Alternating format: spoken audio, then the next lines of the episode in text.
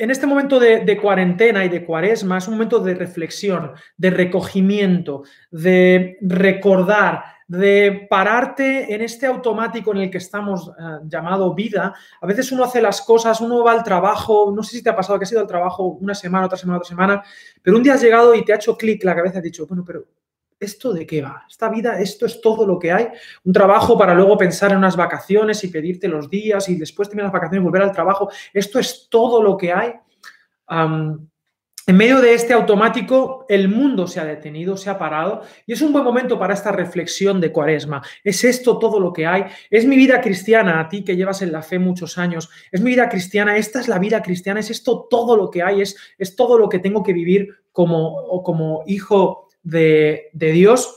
Así que hemos hablado acerca del desierto de Jesús, pero la semana pasada hablamos de la resurrección y hoy voy a hablar de las consecuencias de la resurrección. ¿Qué ocurre si Jesús resucitó? Que si no lo has visto, pues te recomiendo que veas el vídeo de la semana pasada.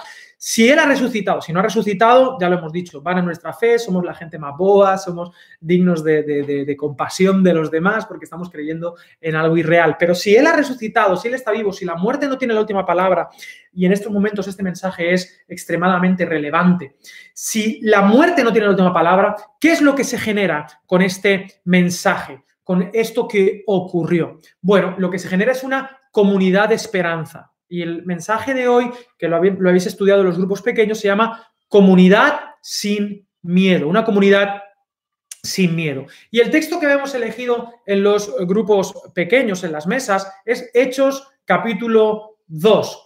En ese texto, Pedro comparte el evangelio, él predica, él era un cobarde, pero Pedro predica y cuando termina el mensaje pasa algo ocurre. Él no hace ningún tipo de llamado, él en principio termina el mensaje, pero es la propia gente, dice el versículo 37 de Hechos 2. Al oír esto, se compungieron de corazón y dijeron a Pedro y a los otros apóstoles, varones hermanos, ¿qué haremos? ¿Qué haremos? Y Pedro les dijo, arrepentíos y bautícese cada uno de nosotros en el nombre de Jesucristo para perdón de los pecados y recibiréis el don del Espíritu Santo. Mirad, cuando Pedro comparte este mensaje, ¿cuál es el mensaje central de lo que Pedro ha compartido? Pedro lo único que ha compartido ha sido la historia de Jesús, la historia de Israel, pero ha dicho, os habéis equivocado con Jesús. Te has equivocado con lo que tú creías que era Jesús. Es una buena pregunta para este mundo. ¿Quién crees que es Jesús? ¿Un buen maestro, un maestro de la moral, una buena persona, un genio de la ética? ¿Quién era Jesús?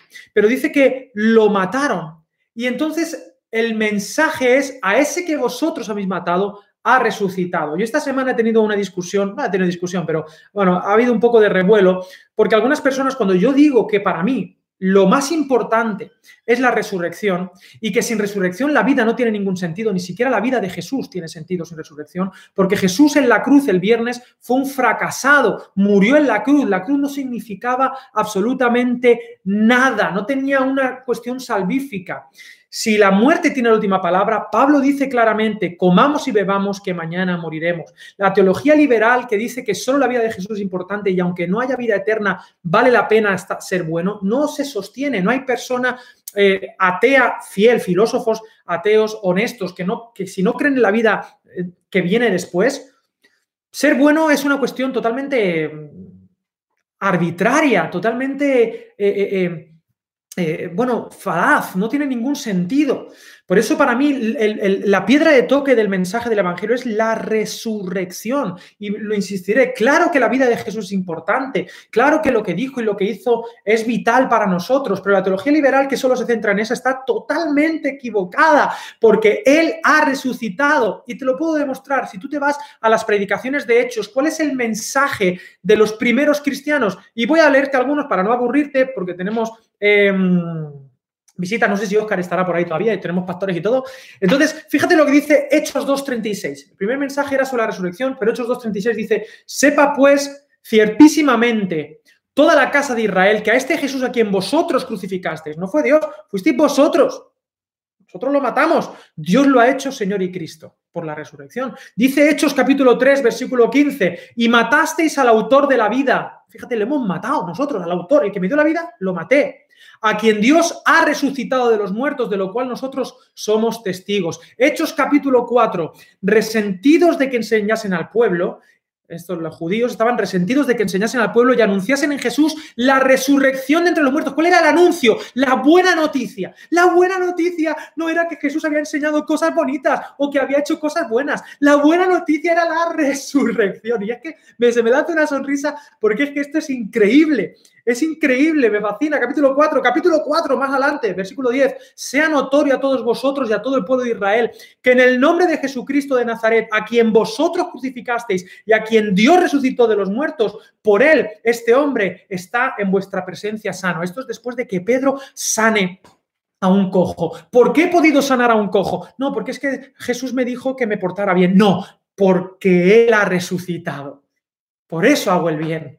Y sigo, capítulo 4, versículo 33. Y con gran poder los apóstoles daban testimonio ¿de qué? ¿De qué daban testimonio? De la resurrección del Señor Jesús. Y abundante gracia era sobre todos ellos. Capítulo 5, versículo 30. El Dios de nuestros padres levantó a Jesús, a quien vosotros matasteis colgándole en un madero.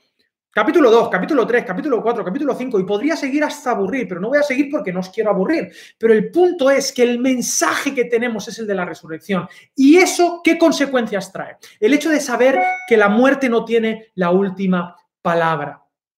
Bueno, este evangelio genera comunidad, genera iglesia, genera un grupo de personas que cambia su manera de pensar. ¿Qué haremos? Arrepentíos. La palabra arrepentimiento no es esta palabra que suena a... No. Metanoia en griego. Cambia tu manera de pensar. La resurrección cambia el horizonte, eso cambia mi perspectiva y ahora puedo vivir de otra manera. Yo ya no estoy muriéndome, estoy resucitándome. Se ha descubierto la vacuna contra la muerte, que es la resurrección de Jesús. Y podemos ser una comunidad en medio del miedo, una comunidad sin miedo. La proclamación de la esperanza genera, si de normal, genera una comunidad sin miedo. Y quiero hacerte una pregunta. ¿Qué ha cambiado en tu vida? ¿Qué ha sido? ¿Cuál es tu perspectiva de vida que ha cambiado cuando te enfrentas a esta proclamación?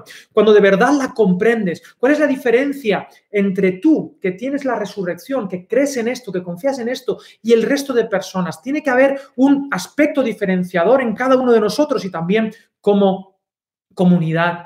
Y mucho cuidado con esta idea, porque hay gente que piensa acerca de Dios que ¿qué es lo que tengo que hacer para que Dios haga algo? ¿Qué es lo que hay que hacer para que Dios nos sane? ¿Qué es lo que hay que hacer para que Dios me bendiga? ¿Cómo tengo que arrepentirme? ¿Cómo tengo que actuar para que Dios esté a buenas? ¿No? Y esto es común a todas las religiones. ¿Qué sacrificio hay que hacer para mover a Dios? ¿Qué es lo que tengo que rendir? ¿Qué es lo que tengo que dar para que Dios haga algo a mi favor? Bueno, lo revolucionario del mensaje de la resurrección es que no es que yo tengo que hacer algo para que Él se mueva, sino que Él lo ha hecho todo para que yo pueda moverme. Sin lo que Él hizo, yo estoy muerto en mis delitos y pecados. Él ya lo hizo todo. Él ya murió por mí. Él ya resucitó. Esto se llama gracia, regalo, y es la esencia de la vida. No el esfuerzo humano, no ojo por ojo y diente por diente. La resurrección lo que nos enseña es que Él lo hizo todo por nosotros y nosotros solo tenemos que confiar en lo que Él hizo. Y ¿sabes qué pasa? Que cuando uno confía en eso, uno hace mucho más. Uno se siente libre, sin miedo, y de repente se convierte en una persona activa, proactiva, activista, no en el sentido de hacer muchas cosas, sino que lo que hace lo hace con sentido. Porque un activista lo que hace lo hace con sentido. ¿Cómo estamos comunicando nuestra fe? ¿Estamos comunicando ley, haz esto y vivirás, o gracia, vive en el nombre de Jesús para hacer esto? Aquí no estamos por buenos, somos imperfectos, somos pecadores, siempre lo digo. Dios te ama tal y como eres y no por cómo debería ser. Nadie detrás de esta pantalla ni delante de esta pantalla es como debería ser, pero hemos resucitado, tenemos esperanza. Él lo ha hecho todo por nosotros. Este es el Dios que nos plantea, que nos muestra, que nos enseña la Biblia. Son otras matemáticas, son matemáticas cuánticas, ¿eh? Esto es para... Es otra manera de entender la realidad, porque el horizonte se ha ampliado con la resurrección. ¿Y cuál es la consecuencia? El versículo 42, lo habéis estudiado en las mesas, dice: y perseveraban en cuatro cositas, en la doctrina de los apóstoles, en la comunión unos con otros, en el partimiento del pan y en las oraciones. Eran cuatro cosas en las que perseveraban, cuatro líneas de trabajo de esta proclamación. La proclamación genera esta comunidad y había cuatro cosas en las que tenían que perseverar. Mirad, hoy en día el suelo bajo nuestros pies se ha tambaleado totalmente. El concepto de comunidad, a la fuerza tenemos que hacer así, clic, porque la comunidad no es nuestro local, ya lo dije, gloria a Dios por el local, ojalá podamos usarlo cuanto antes y abrazarnos y alabar juntos, pero no es el local, no es solo un tipo de ritual, sino que hay unos principios que articulan esto, un por qué y un qué, y estamos en una oportunidad de oro para pensar el cómo, y el cómo va a depender de nuestro contexto, de nuestro contexto. Así que quiero profundizar en estos cuatro principios. Perseveraban en la doctrina de los apóstoles. Aquí en el griego es didaché, significa en la enseñanza. ¿Con qué estás alimentando tu mente? Hoy en día todos son malas noticias, pero hay buenas noticias y esta enseñanza que enseñaban los enviados, que es lo que significa apóstol, los mantenía frescos y ellos perseveraban en eso. ¿Con qué estás alimentando tu mente? Somos lo que comemos, de lo que se come se cría. Estamos bebiendo de ideologías, de ideas, de noticias que unas son verdad, otras son semiverdad. Vivimos en el mundo de la mentira y de las apariencias, pero tenemos la palabra de Dios. Cielo y tierra pasarán, pero mis palabras no pasarán. Estamos alimentando nuestra vida, meditando en esta palabra que nos va a dar temas de conversación. Me doy cuenta que, yo me doy cuenta muy rápido cuando la gente está en una conversación a los minutos, te das cuenta de cuáles son sus fuentes, de dónde vienen sus ideas, porque la gente normalmente no pensamos por nosotros mismos, hacemos retweets de otros, y nos creemos que sabemos, pero son solo retweets. Pues si vamos a retuitear algo, retuiteemos la palabra de Dios, que esto sí que no falla. Esto sí que es sabiduría para cualquier contexto, cualquier persona, ya sea un joven, anciano, un hombre, una mujer. Esto es relevante para ti hoy y no falla, no falla. En estos momentos de quietud y de encierro, en un sentido, es un buen momento para conectarnos con Dios y con su enseñanza. Tenemos una tradición de 2000 años de querer cambiar el mundo y lo hemos hecho hasta el día de hoy. Hemos sido sal de la tierra, luz del mundo. Pero aprovechemos estos momentos para dejar el ruido a un lado y escuchar a Jesús, ser cuidados por Él y por su enseñanza. Dejemos de estar rodeados de malas noticias porque Jesús es la buena noticia, donde las ideologías van a sus anchas. Debemos perseverar en la didache, en la enseñanza de Jesús, para dar fe de nuestra fe. Así que quiero preguntarte, ¿qué estás haciendo para crecer hoy? Quiero lanzarte estas preguntas. ¿Cómo estás proclamando? ¿Qué ha cambiado en tu vida? ¿Qué estás haciendo para perseverar hoy? ¿Estás nutriendo tu vida de buena literatura? ¿Qué libros estás leyendo para alimentar tu mente? Porque hay que amar a Dios no solamente con las emociones, sino con toda la mente. El cristianismo no es un suicidio intelectual. Piensa por ti mismo, que nadie piense por ti. No vivas de segunda mano los pensamientos de retweets. Descubre tú y genera tú tu propio pensamiento a la luz de la palabra. Así que perseverar en la doctrina de los apóstoles, pero número dos, en la comunión unos con otros. Vivían los unos con los otros. Y dice, y en el partimiento del pan. El partimiento del pan significa no solamente tomar el pan y el vino juntos, sino también ayudar a los demás, tener una generosidad vital, preocupación de unos por otros. Hoy en día la Iglesia necesita repensar esto porque conforme pasen los días, las semanas y los meses, más que nunca vamos a tener que colocar en el centro de nuestro trabajo la compasión. La compasión. Y esto no es justicia, es compasión. Yo quiero decirte algo, yo no merezco este techo, yo no merezco mi hijo, yo no merezco a esta comunidad, yo no merezco la salud. Me ha sido regalada. Recibisteis de gracia, dad pues de gracia. La justicia se llena de derechos. La justicia se enorgullece, en el mal sentido, pero la compasión se da. La gracia es generosa, se ofrece de maneras incondicionales. Nosotros no somos un reino de ley, somos un reino de gracia, donde no buscamos quién merece qué, sino que yo sé que no lo merezco, pero Dios me lo dio. Así que yo lo voy a dar, aunque otros no lo merezcan. una comunidad basada en la gracia, en el darse unos a otros. Para ello necesitamos tener este amor vulnerable, el amor echa fuera el temor. Hemos, de hecho, activado en la Iglesia un enfoque fuerte en servir y estamos cada vez más implicados con esto, pero necesitas dos características. No, es que yo no sé cómo ayudar. Bueno, dos cosas para ti. Estar disponible y estar visible. Disponible y visible. Ponte a disposición de Dios. El que no está disponible... Mira, hay un refrán que dice, si quieres que algo se haga, pídeselo a alguien que esté ocupado. La gente ocupada hace. La gente desocupada se la busca para seguir desocupado.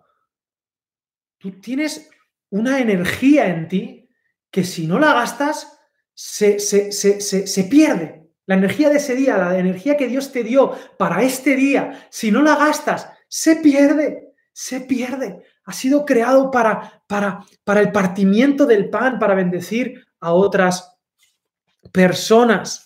Así que tenemos la doctrina de los apóstoles, ahora voy a hablar de la comunión unos con otros, el partimiento del pan y las oraciones, la relación con Dios vital. No creemos en algo teórico, creemos en algo vívido, en algo que se puede experimentar, la liturgia de las oraciones, una relación con Dios. ¿Cómo estamos con nuestra relación con Dios?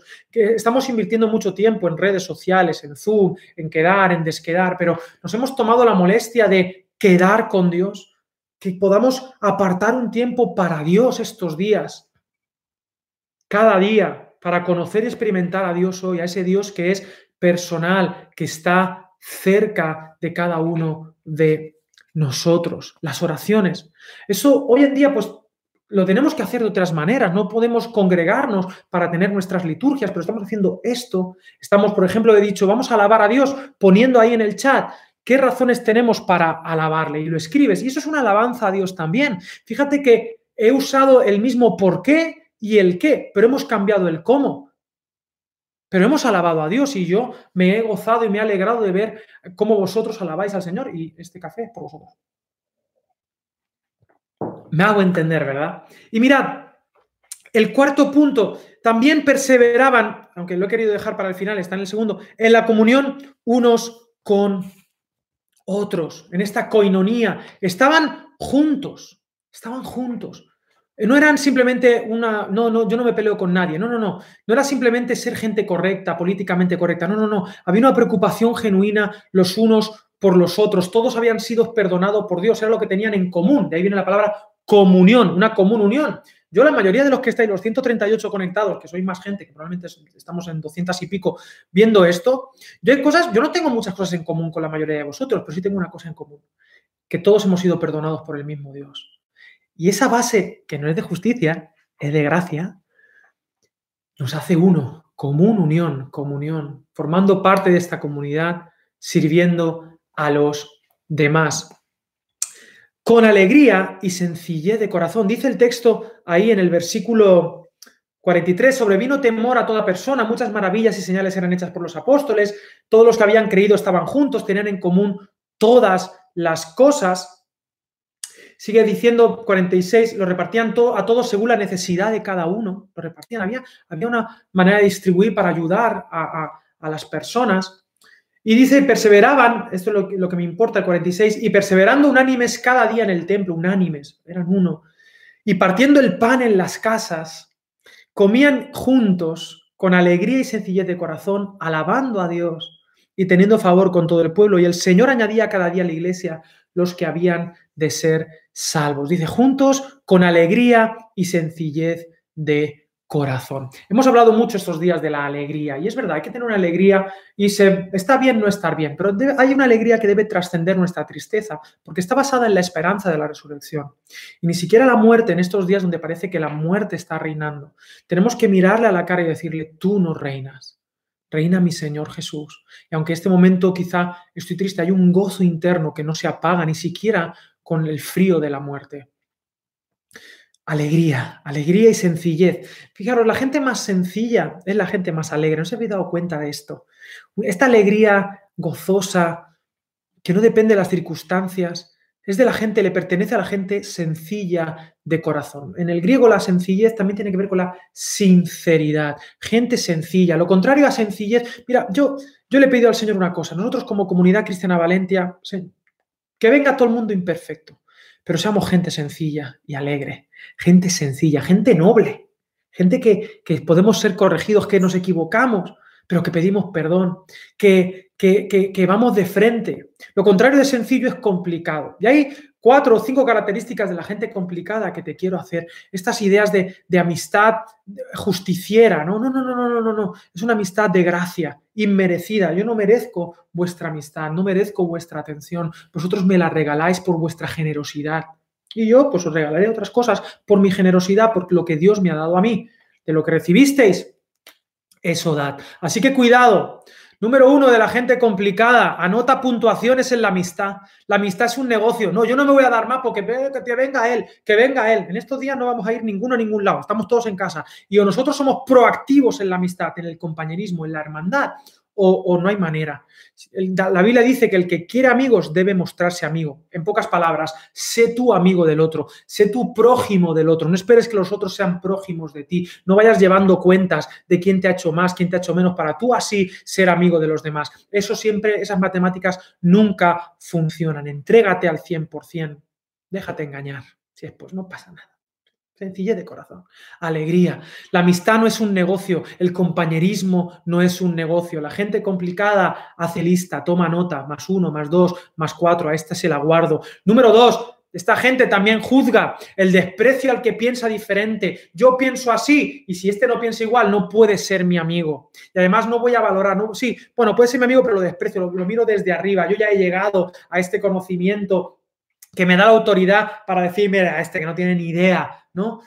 Bueno, pues eso es una bomba de relojería para la comunidad. Es terrible, es peligrosísima esa autosuficiencia de juzgar a los demás, al desprecio al que piensa diferente e incluso llegando a la censura, incluso llegando al desprecio de ni siquiera prestar atención, ¿no? Terrible, terrible esto y totalmente antirreino. Número 3. Cuidado con las falsas víctimas. El victimismo para una relación de comunidad es también una bomba de relojería. Y me ha anotado aquí, las falsas víctimas son ellas mismas opresores masivos. Son opresores masivos emocionales. Una falsa víctima es un manipulador nato. Y cuando esto se traduce a la comunidad, una comunidad víctima, olvídate.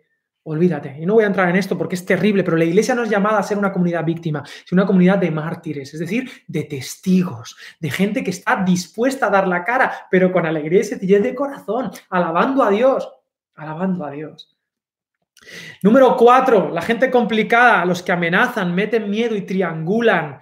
Santiago 4:11, no habléis mal de nadie. Esta gente que genera cizaña, que habla de uno de este, habla de este del otro, porque no en plan de amigo, no, sino esta gente que con maldad te triangula, ¿sabes? Le dice a este una cosa, a este otra, y genera en amistades que duran años, genera discordia.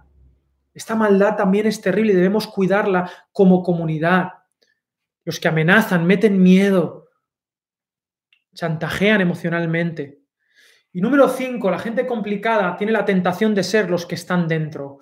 Yo pertenezco a este núcleo, yo pertenezco a este círculo, y los que están fuera de este círculo no son como nosotros. Ese orgullo comunitario es de lo peor. C.S. Lewis decía que podía ser la peor tentación, que tú para estar en un grupo concreto eres capaz de hacer cualquier cosa. Dices, no, son los de fuera, nosotros los de dentro. Eres capaz de, claro, si tienes que despreciar, tener un enemigo común para estar en el grupo, lo haces. Si necesitas quitarte algún valor para estar en ese grupo, lo haces. Incluso despreciarte a ti mismo por estar en ese, ser aceptado en ese grupo, lo haces. Eso es terrible también y es una bomba de relojería para la comunidad sana y saludable que Dios quiere. Así que seamos una comunidad sin miedo, con gente alegre y sencilla de corazón, porque nos necesitamos los unos a los otros, entendiendo que necesitamos estar sanos.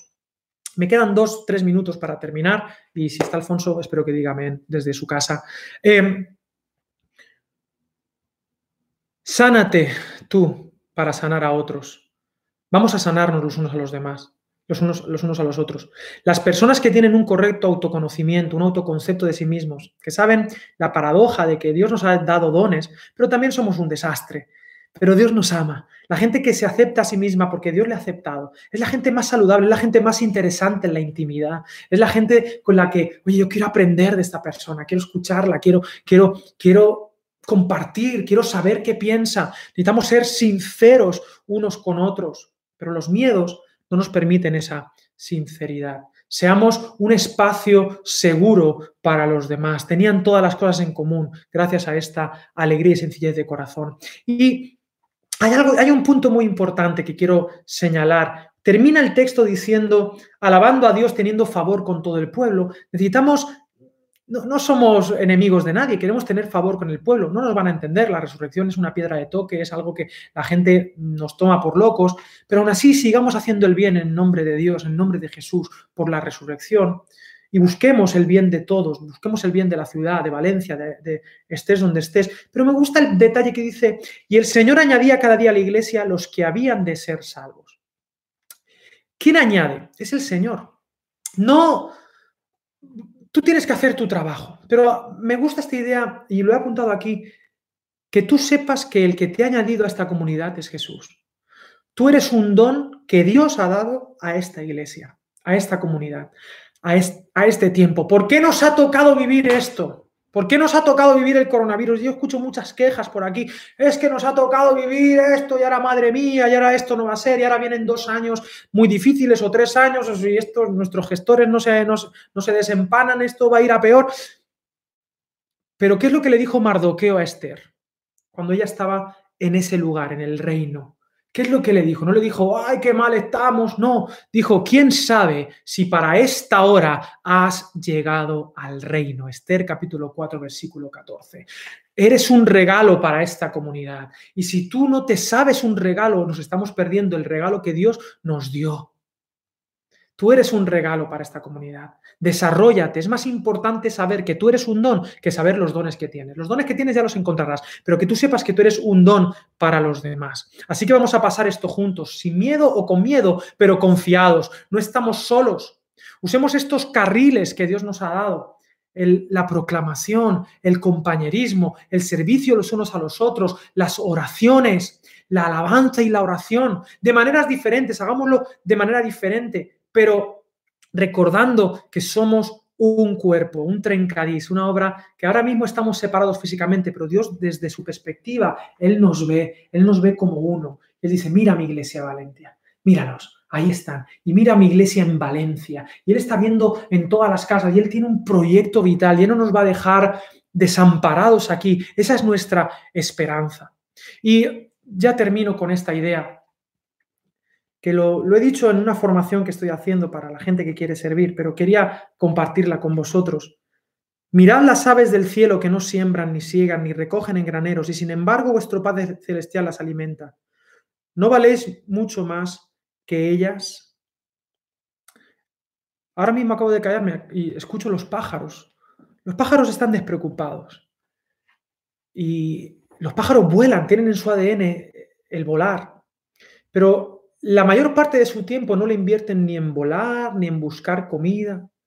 La invierten en acicalarse, en limpiarse las alas, limpiarse el pico, las patas. Es decir, en estar preparados. La iglesia tiene en sí misma el ADN para volar, para hacer el bien, para bendecir, para crecer, para multiplicarse, para anunciar, para orar, para servir a aquellos más necesitados. Pero nuestra preocupación tiene que ser vamos a estar preparados, a acicalarnos, a dejarnos cuidar por ese Dios, a dejarnos fluir por ese neuma, por ese aire, por ese espíritu. Nosotros cuidemos nuestras alas de alegría y sencillez de corazón, de estar preparados, formados para cuando sople el aire, lanzarnos a la misión, tener los ojos listos. Y si estamos en un momento de oscuridad, mira, somos valencianos, vamos a contextualizarnos. A lo mejor no somos pájaros, a lo mejor somos murciélagos, que es el símbolo de nuestra ciudad. Y usamos el mismo aire, el mismo Espíritu Santo, pero con alas un poco diferentes, ¿vale? El murciélago que fue el salvador del ejército cristiano aquí en Valencia, según la leyenda. Así que, en cualquier caso, cuida tus alas, contextualicémonos y te lanzo estos 5 retos. Proclamar. Prepara un devocional, envíalo, vamos a hacerlo con belleza, con bondad, con verdad. Prepara un devocional para compartirlo en las redes, proclama, invita amigos para que escuchen este mensaje de esperanza que puede cambiarlo absolutamente todo. Proclama. Número 2, aprende. ¿Qué estás haciendo estos días para limpiarte las alas, para estar preparado para volar? Lee la Biblia, lee un buen libro que te ayude a mejorar, a crecer, a mantener el músculo del cerebro activo. Compañerismo, comunidad, forma parte de una mesa de manera activa, preocúpate por los demás, preocúpate, sé proactivo, recuerda, sé visible y estate disponible para los demás. En el servicio, sé proactivo y ten una vida de oración. Y si te cuesta orar como a mí, de lunes a viernes a las 7:30 de la mañana estamos quedando para orar. Y yo me levanto por obligación, pero luego disfruto esa media hora. Es como cuando uno no quiere ir al gimnasio, pero se ha quedado con alguien, va. Así que estas 5 cositas que como iglesia estamos haciendo de manera diferente, en realidad es lo más tradicional, es lo que llevamos haciendo 2000 años atrás. Somos una comunidad sin miedo, vivamos de acuerdo a esa realidad.